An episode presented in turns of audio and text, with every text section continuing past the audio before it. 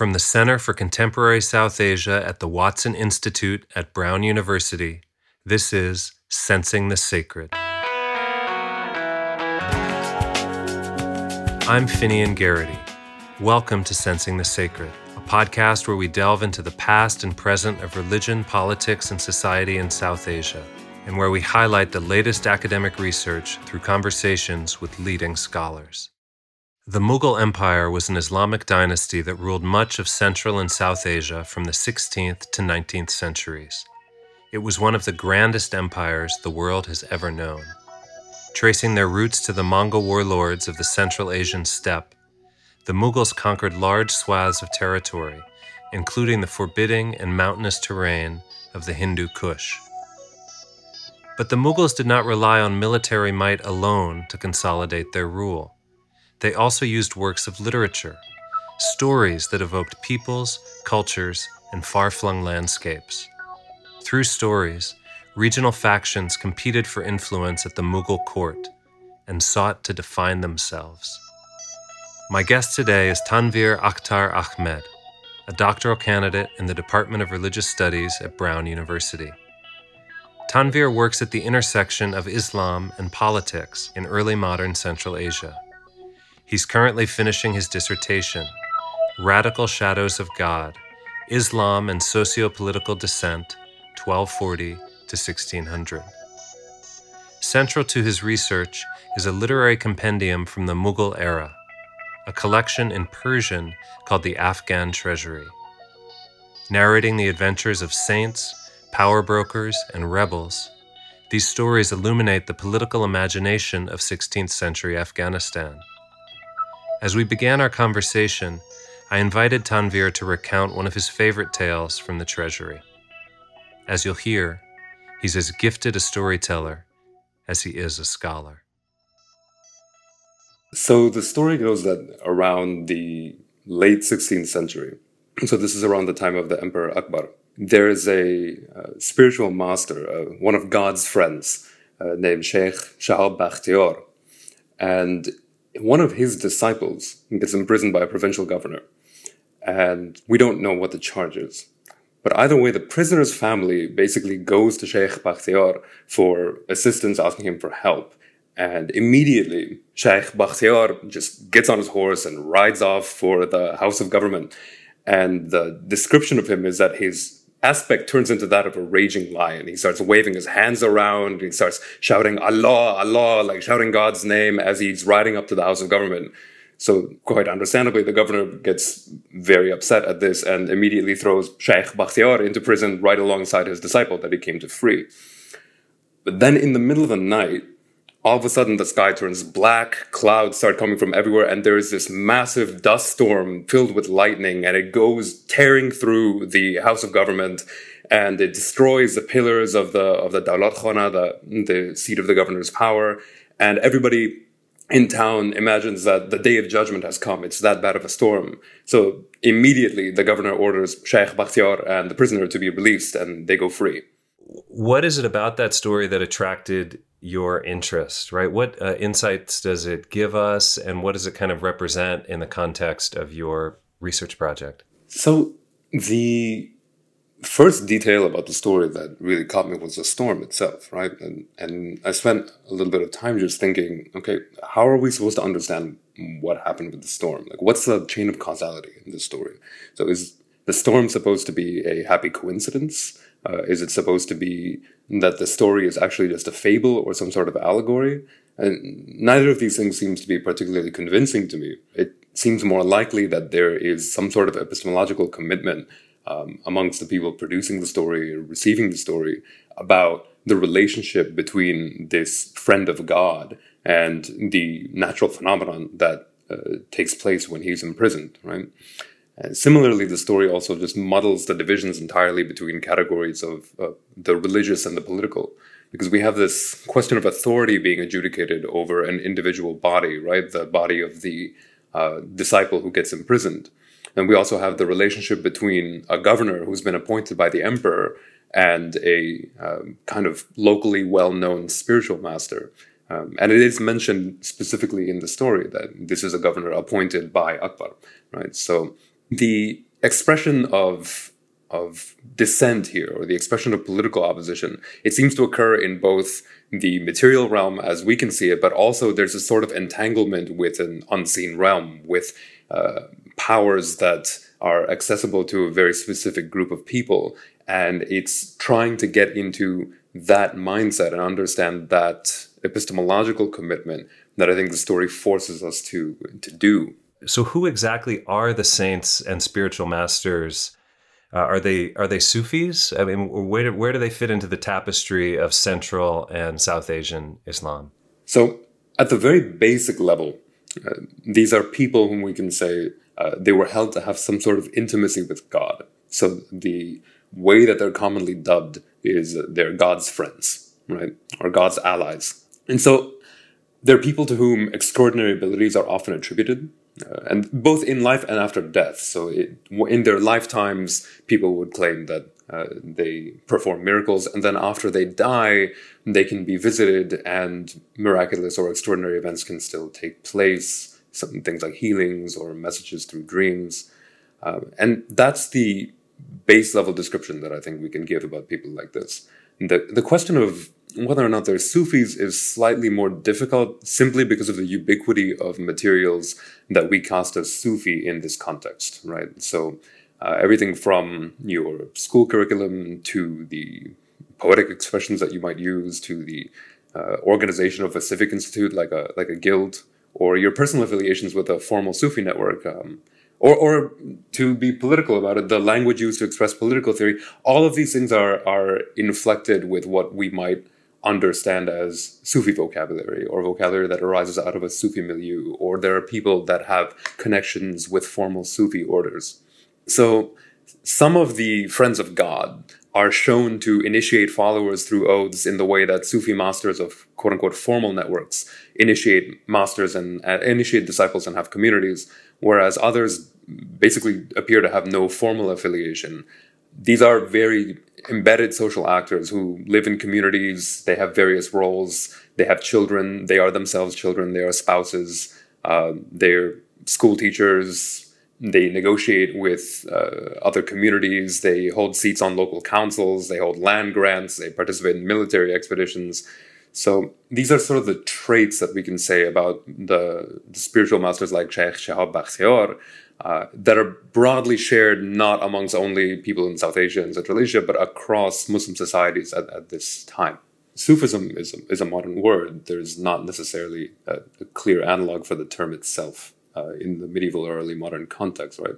So that these people are Sufis, uh, that's again something I think difficult for me to answer because it's entirely possible to have somebody who is a friend of God who has no uh, connection to a formal Sufi network um, but the language used to describe them, the traits that they hold, all that is it's generated out of a Sufi milieu. So I think that's the way that I would phrase it. This the type of figure that is exemplified by the sheikh uh, and his uh, disciple in your story. I'm wondering where that kind of figure uh, fits into even broader kind of trends and dynamics. So, I'm. Can you give me a, a kind of a brief sketch and this is admittedly a very broad question of religion, politics, and society in this time period? This is actually this is an excellent set of questions to get into how messy the situation is. Uh, we have these periodizations, right, that that we like to use in order to uh, locate ourselves. So there's a divide between medieval and early modern history, or a divide between Central Asia and South Asia, and we're kind of flipping across these these borders, um, and that's the language that on one hand we're familiar with in, in scholarship. On the other hand, the language and the stories themselves, uh, the sources that I read for these sorts of stories, they have absolutely no relationship to those divides that we're making, right? So if I try for one moment to step back into that world and explain it, then I would say that the earliest setting for the stories that I'm dealing with here is the time of uh, Timur, the conqueror Tamerlane, uh, who by 1400 has kind of created this vast empire that stretches across Central Asia and Iran, right? And one of the stories that we come across, for example, is about his conquest of what is presently Afghanistan. and how one of these spiritual masters actually stops that conquest. But one branch of Timur's descendants basically takes power in what is uh, presently the Indian subcontinent, right? And the people who are in charge, those, those rulers, always present themselves as Timurids. They continuously portray themselves as descendants of Timur. There are very strong intellectual, social, and economic networks between what we call South Asia, Central Asia, and Iran, uh, connecting all of these worlds. And you can see all of that in the literature, architecture, visual arts, the material culture, languages, personal networks uh, that are present throughout the period. I'm trying to talk about a very connected world uh, where we cannot easily partition off the history of South Asia from the history of Central Asia or Iran or the Middle East. Um, and at the same time, we have uh, this paradox in in that we talk about Timurids and then we talk about Mughals. The Mughals would not have called themselves Mughals and they would have called themselves Timurids. But on the other hand, there are people, including the Afghans in, in a lot of these stories, who do call the leaders Mongols or Mughals. That's where the word comes from. That's sort of the, the dual consciousness that's operative within the works, right? Within the historical sources that we have. And in that sort of mess of imperial networks, you have these factions that uh, comprise the imperial elite uh, that are organized by, by various social groups. So Mongols or Turks or Rajputs or Iranians. And the formation of new social groups is actually still still being done at this point. By 1600, the Afghans are themselves saying, well, we are also a group that's a collective of our own that can compete with these other groups for position and favor and prominence within the empire. So I want to bring the focus back to your particular research and uh, onto the uh, the Afghan treasury, right, which is a you know translated title. I want to come to this kind of a characterization that you offer of this work uh, as a quote an expression of contest for imperial patronage and position. Uh, that makes me think of a similar point that uh, Niall Green makes in talking about a movement from saintly narratives to political structures. And so I think what I'm getting at is that your work is kind of bringing out the ways in which this ostensibly religious literature, right, is doing a lot of political work. And so I'm wondering if you can kind of say more about this with reference to this particular set of stories and your research on it.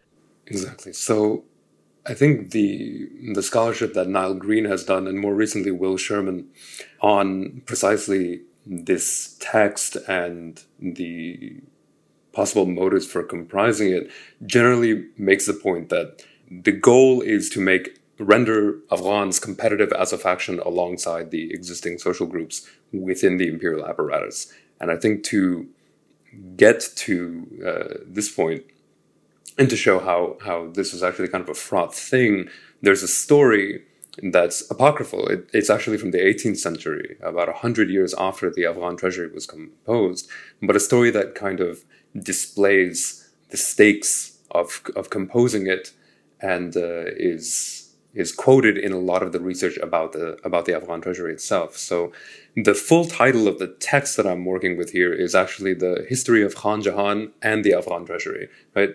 And the reason why it's named like this is because apparently there was a Mughal official named Khan Jahan Lodi, uh, and he himself was an Afghan.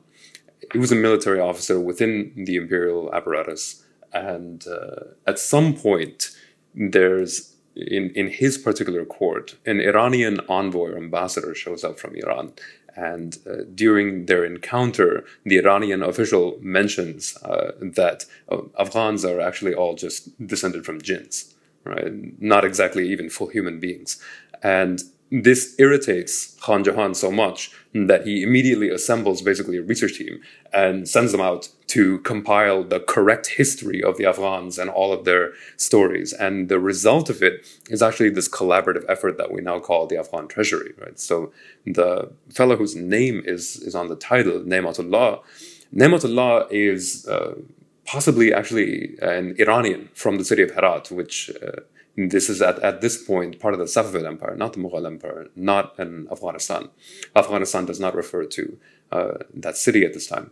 He's co-writing it with a uh, attendant, basically, of Khan Jahan, who does identify as Afghan, named Haibat Khan Kokar. And uh, there are all these other informants and interlocutors that they're interviewing and assembling information from. They're sending people off to what is presently Afghanistan to get stories. And they're also working very heavily, as uh, Khan Jahan and, and Haibat Khan are members of an Afghan diaspora uh, within uh, what is what is now India. So it's that history that's connected not so much only by land, but also just by people and where they happen to be. Like who are Afghans and what are their stories, no matter what their land, uh, what their present uh, land of inhabitation is. You know, and speaking about this kind of allegation, right, that Afghans are just uh, the you know children of jinns, right?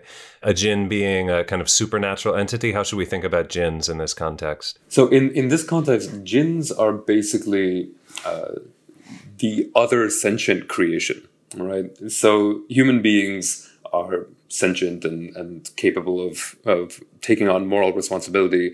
They're made out of uh, dust within the cosmology. They're made out of earth or clay, um, and therefore they're inhabitants of the earth. They're visible. They're material, uh, fixed in form, relatively speaking, etc., uh, etc. Et Jinns are creations of smokeless fire, to use the Quranic uh, definition for them, and are somewhat more subtle beings in that case, right? So they're inhabitants of an unseen realm. They're inhabitants of uh, of a realm that intersects with the material one uh, in all sorts of different ways, and they sometimes manifest. Uh, but they are non-human beings, basically, essentially, with uh, with no clear lines as to what they actually are. Uh, but they also act as moral agents in a way that only other human beings do as well. So, in this cosmology, animals, for example, or angels, uh, they're not moral agents in, in the same way. A theme of your research seems to be that today's epistemologies, right, and by that I mean just approaches to knowledge, can only go so far in grasping these early modern stories of unseen powers and miracles. And then you also kind of make uh, what I think is a really fascinating point that political dissent, even in these stories, uh, takes place in the realm of the supernatural, even as it strives to affect changes in the real world, quote unquote. I think you're you're really showing how we can't neatly separate the secular from the sacred, the religious from the political. And so I'm wondering, just you know, in, in trying to study these texts, how do you adjust your approach to knowledge accordingly? Are there emic terms and categories that uh, seem more helpful? This is a this is a very tough question. Um, right? Yeah, I'm just giving you a softball. Of course. I try and, and take a lot of cues from my advisor, who, who was the one that really drove these points, a lot of these points home for me. And this is Shahzad Bashir. This is Shahzad Bashir, right? So his own works, I think that the way I try to crudely concretize some of this stuff for myself is um, maybe through a, a, quotidian story of, of a day in the life back in what I imagine it might have been like, right, to to live in the 16th to 17th century. So, in this world where the unseen realm is so uh, enmeshed and overlaid with observable reality and just constantly erupts into it through these various mechanisms, right? So, one might imagine that that you go to sleep and that in your dream you uh, see your deceased grandmother and she says something to you which is um, inscrutable or it's difficult to understand. So you wake up and at some point you resolve okay i'm going to go and visit a dream interpreter who might be able to tell me uh, about what the actual meaning of the dream was. And you may consider that that may have actually been my grandmother right? She may have actually communicated with me. Uh, you walk down the street and you pass these shrines that have uh, this one over here has a stone with a particular footprint in it or an indentation that people say that was the uh, hoofprint of the donkey that uh, the prophet's son-in-law uh, rode around in in in uh, and the hoof of the donkey made that impression and you can visit that stone and it will have some sort of effect on you right? You hear news about a military victory and you understand this perhaps as a and is an expression of divine will, right? You pass a royal procession, and the body of the king is uh, again this this possible place for the divine to to show up, for the unseen realm to be uh, to pass through into the material realm. You encounter a saint or or one of God's friends. Uh, such as uh, Sheikh Shah Bakhtiar, and it's again possible that something will happen that will demonstrate his extraordinary power. Right? And, and these aren't considered coincidences or delusions, right? These are social facts. Mm, these eruptions of the unseen into the material realm. Um, and and I, I, I do think that the situation isn't entirely divorced from you know the world we live in right now right? Like psychiatrists make a killing doing dream interpretation nowadays. Uh, it's it's a it's still a form of trying to untangle these sorts of things and um, that's the world we're also talking about here in the past. Um, but it's the ubiquity of these encounters and the different ways in which you might encounter it that i think uh, we have to try and trick ourselves into into understanding almost like reading a good novel like you suspend your disbelief for a moment we have a tendency sometimes to oppose the kind of metaphysical and the physical as but you're talking about these kind of unseen realms that are uh, and forces that are manifesting in very material ways right in the body so I guess what I'm kind of getting at here is just that I want to kind of come back to this issue of the importance of bodies and embodiment and the physical in the stories of uh, these saints, of, of God's friends.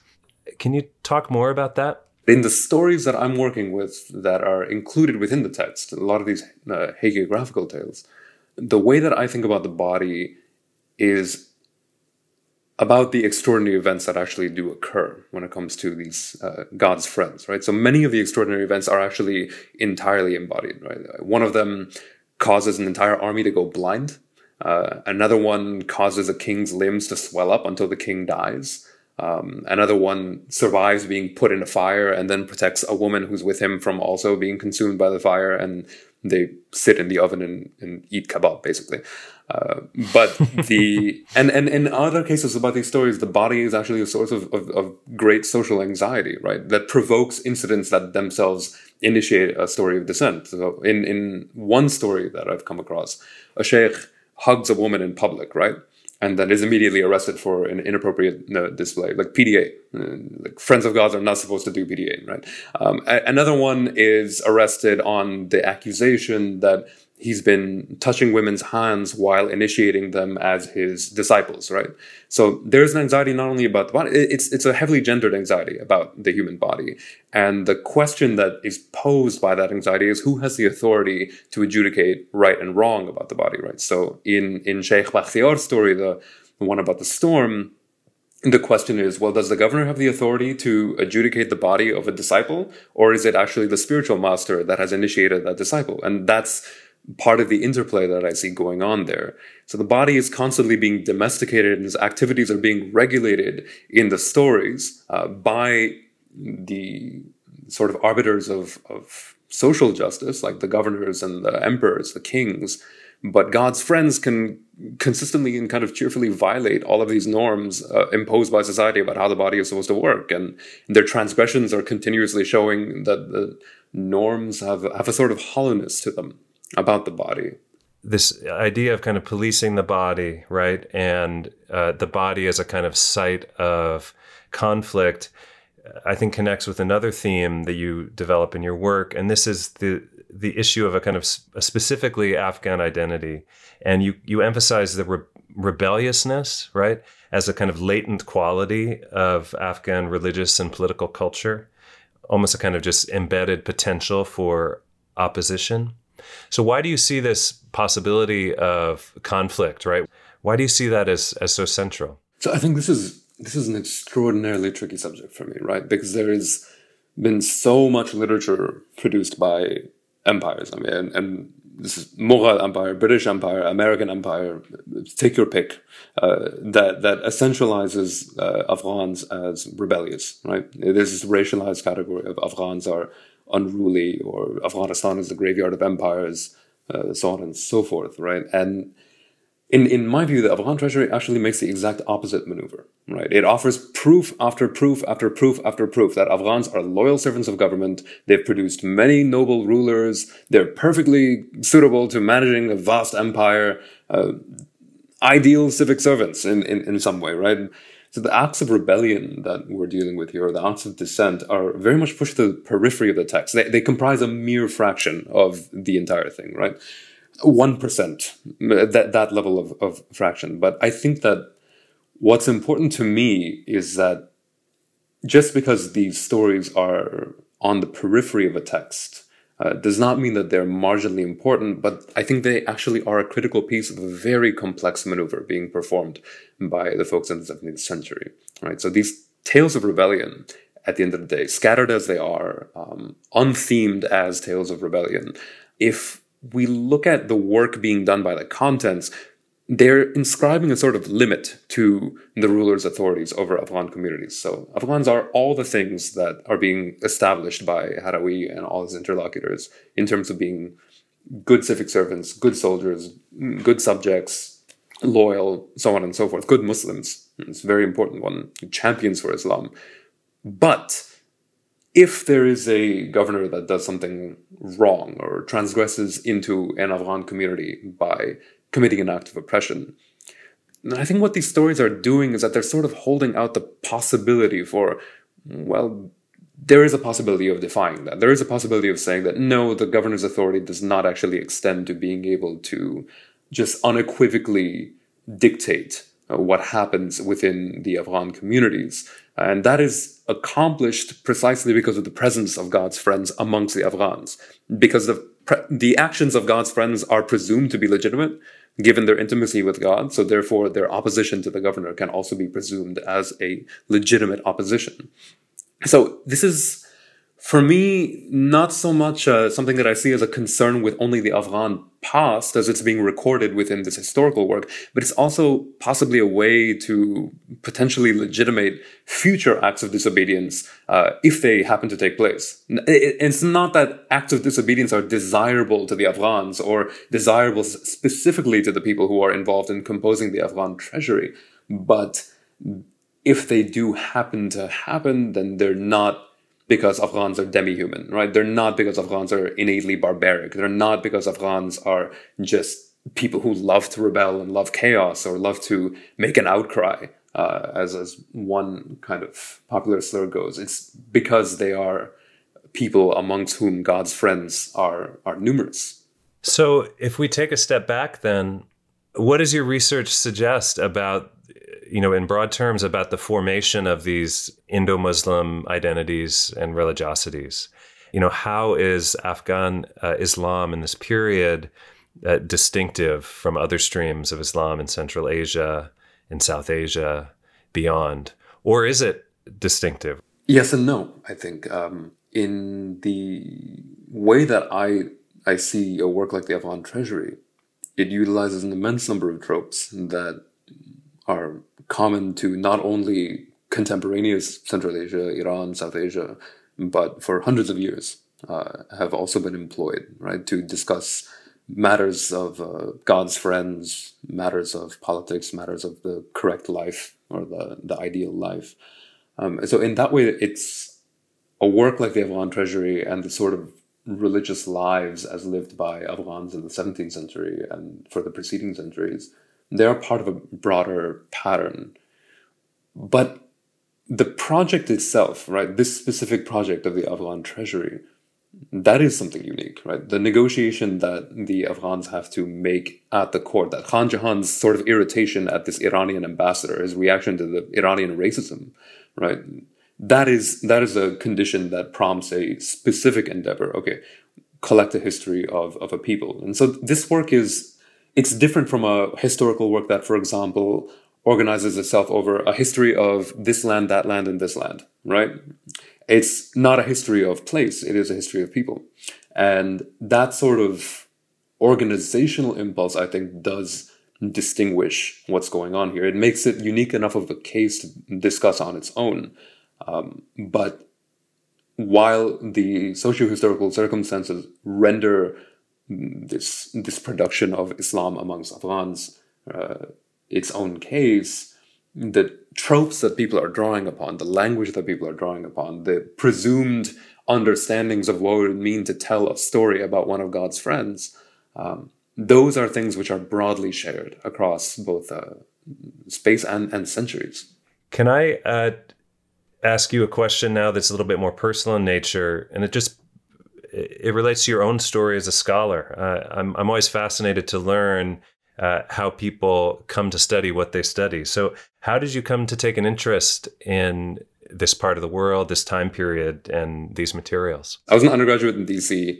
I worked for a lot of NGOs. I was taking a lot of IR classes, and and basically every IR classes with a heavy in, uh, emphasis on on uh, Middle Eastern studies, South Asian studies, Islamic studies, and um, all the time you you just come across representation after representation of Muslim societies as basically these lands of perpetual barbarians, uh, right? Perpetual barbarism, and they're all barbarians, and there's this sort of pseudo theological salvation that's necessary for them, right? It, it invariably the the salvation will come by a sort of system imposed by foreigners, right? Uh, Westernization, democracy, modernism, But, and and this is something that just over and over and over again I felt like I was encountering.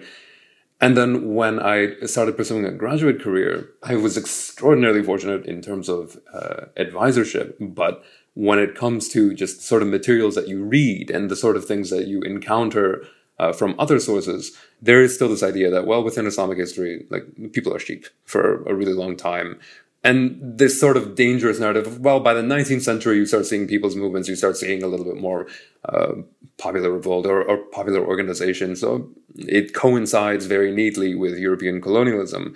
And there's this overlap between scholarly narratives media narratives popular narratives about Muslims and their histories. And, and I think they actually do function as a sort of support for modern civilizing missions and themselves kind of wrapped up in all sorts of extractive relationships and the security state and, and so on and so forth.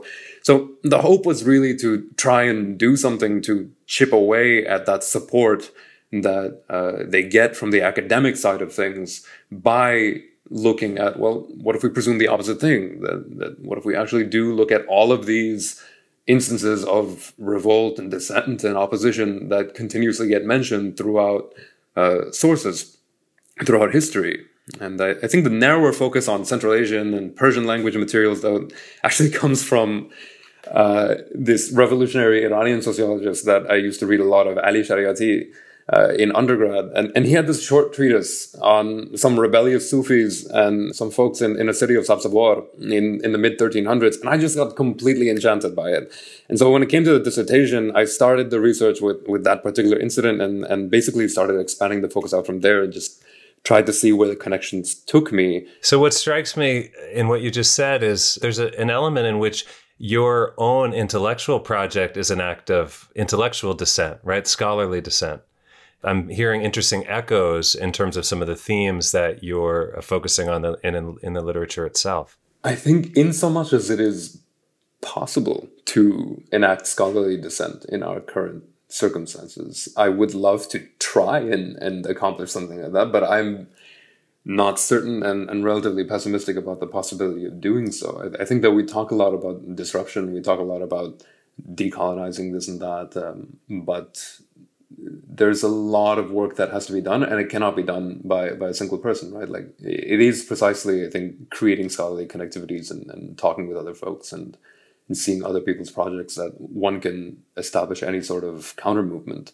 Well you just mentioned pessimism. Uh, so kind of as my final question uh, i want to turn to the, the present moment of contested elections systemic racism and this grinding pandemic, right? Lots of grounds for uh, pessimism. Uh, and so I'm just wondering I mean, can we take any lessons from God's friends, from these blessed men, about uh, how to navigate our current political and social crises? I mean, that, that's an absolutely lovely question, right? I, I think that it's the hope to be able to try and connect our moment to whatever we're studying because there is always a connection. I do believe that. I, I just um, it is it is hard to sometimes draw it out.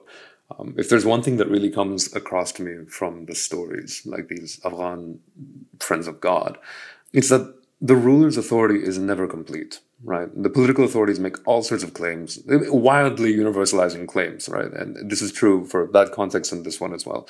Um, but these stories portray the authority of the ruler as confined, right? And not even just the stories that I work on for the Afghan Treasury, but in, throughout my research overall, I would be more comfortable making the claim that uh, in many different ways, uh, these quote unquote friends of God confine rulers' authorities. Some, some of them do it through legal arguments, some of them do it through social norms uh, some of them do it through simply showing up and having an apocalyptic dust storm uh, happen.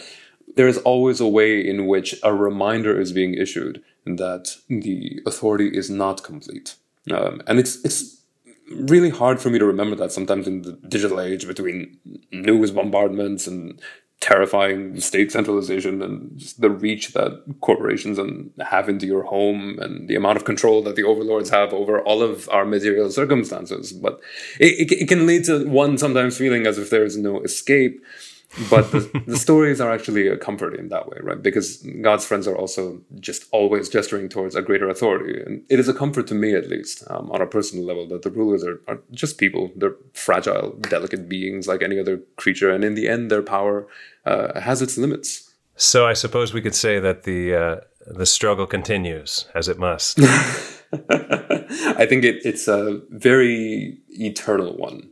Well, uh, Tanveer Ahmed, thanks so much for joining me today and talking to me. It was just such a treat to hear about your research. Oh, thank you so much for for the conversation and for the absolutely fantastic questions as well.